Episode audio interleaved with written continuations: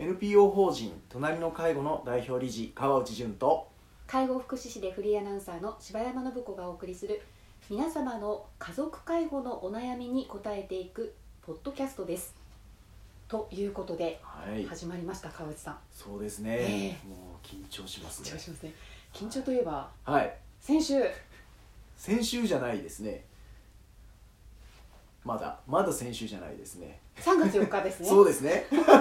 もう早速。この収録風景をはい。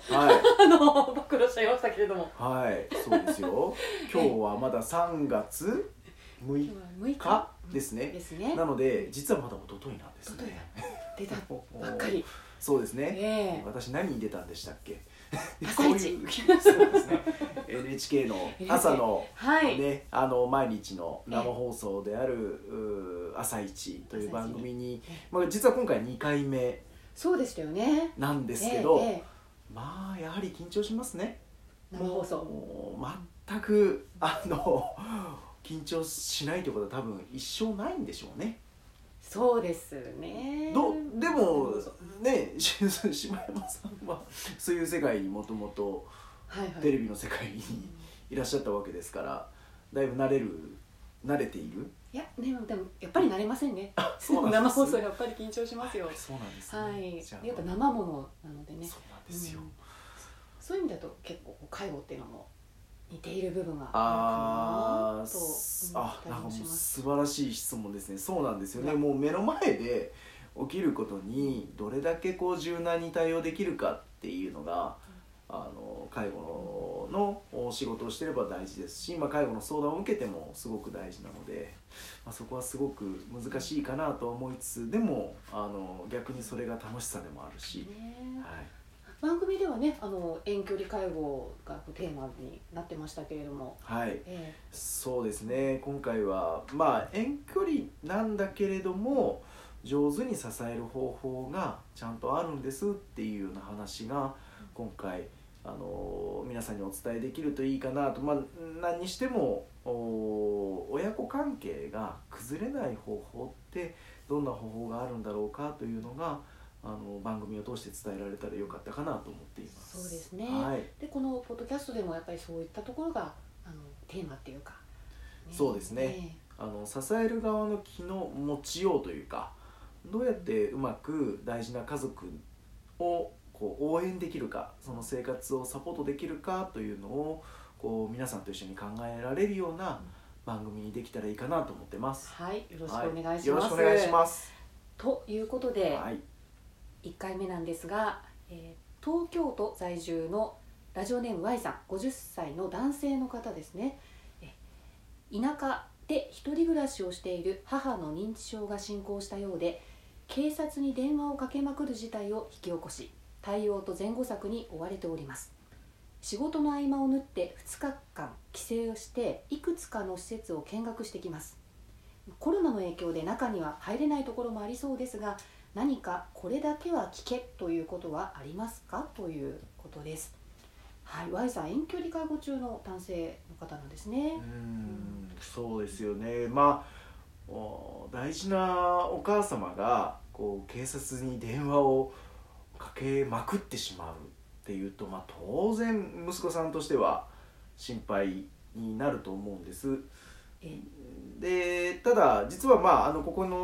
お情報にはないんですけどもこの方お母様にはあの、まあ、しっかりとしたケアマネージャーさんがもうすでについていてはい、ヘルパーさんも来てくださっているっていう状況にありますと。えで、えーまあこのお Y さんとしてはとにかくこう母を一人にはしておけないということで、まあ、とにかく施設を探さなきゃっていうふうにはなってはいるんだけれども、まあ、改めて本当にそれしか解決策がないんだろうかっていうようなことえを考えていただけるといいんじゃないかなと思っていて。はい、はい、あの警察に電話をしていることが問題なのではなくて警察に電話をしなきゃならないような不安事が何かが分かってないことが問題なんですと。今お母様が何お母様に何が起きてるかが分かっってないということもですかね。ううんまだそうですねそこまではそうですね。でそれはあのケアマネージャーさんとやっぱり一緒に考えていってどうしたらあお母様のお気持ちの不安があ少しでも和らげられるんだろうかっていうようなことを考えていただくことはとても大事でで、はいこのご不安は施設に入ったからなくなるわけではないんですよね。うんむしろこの認知症という病気で急に環境が変わってしまうことでよりご本人の不安が強くなってしまう可能性もありますとはい息子さんの心配は当然お母さんも大事に思うから起きることなんだけれどもでもその起きている課題に対して絆創膏を貼るようなもぐらたたきをするような対応だけだと逆にお母様のご不安は強くなってしまうし、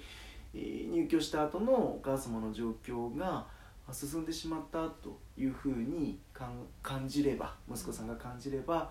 あなんか申し訳ないことしたかなとまた息子さんとしても辛くなってしまうんだろうなと思うので、まあ、まずはそのお母様のご不安というところがどうしたら少しでも和らげられるかっていうことがあー考えられるといいんじゃないかなと思っていますと。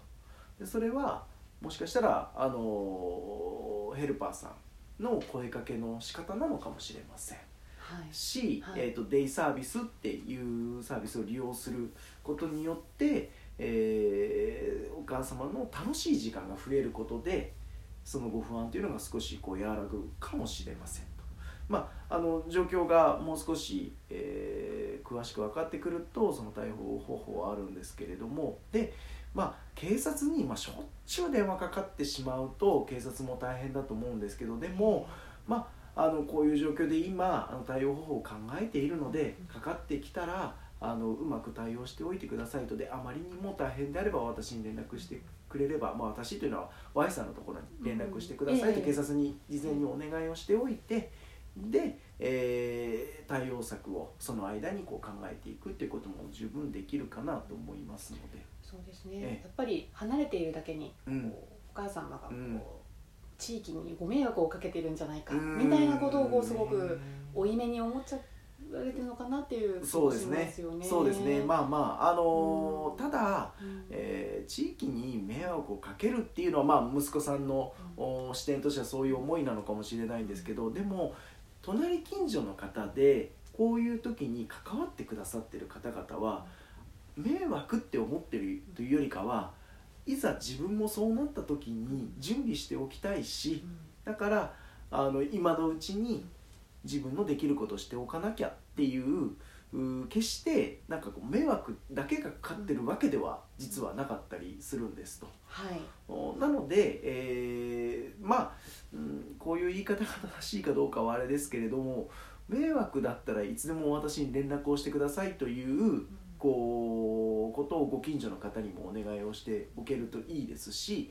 あの何かあの気になることがあればあの私に連絡してくださいと近所の方と連絡先を交換しておくというのもとても大事かなと思いますので。確かにね。きっと、まあ、お母様も自分もそう,、そういう気持ちでいらっしゃるかなと思いますよね。うん。うんうん。そうですよね。ご迷惑かけてるんじゃないかってああそうですね。思っていたり、はいはい、えうんでそういう不安が、うん。あーお母様自身にあるとまた警察について連絡をしてしまうっていうこともあると思うので、うんなのでまああの周りの人たちがみんなあの温かく声かけしてくれてるんだなっていうことがお母様にお伝わりするときっとお気持ちもだいぶ和らぐんじゃないかなとは思っています。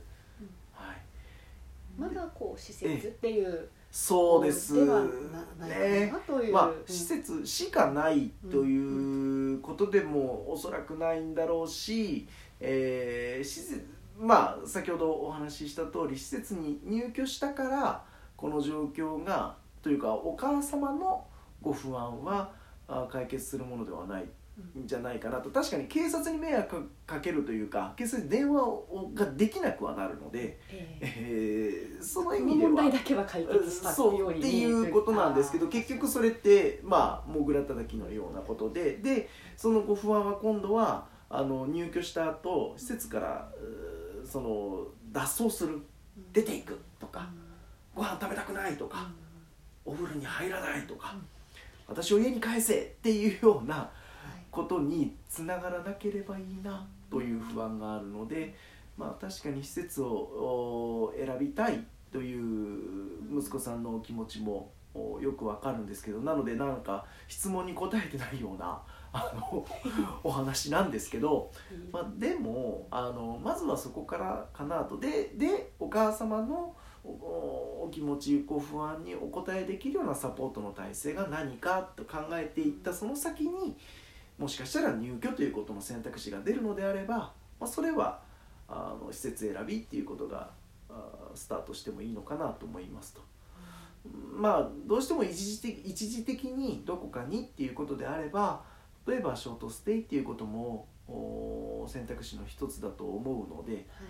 なのでいきなりこう入居契約をしなきゃいけないっていうわけではないんですというのが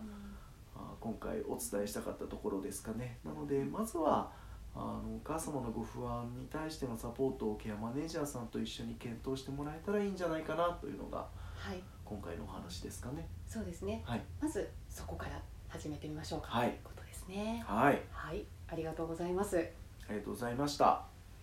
えー隣の介護では皆様の家族介護に関するお悩みを募集しております。ラジオネーム年齢性別家族介護のお悩みをラジオアットマーク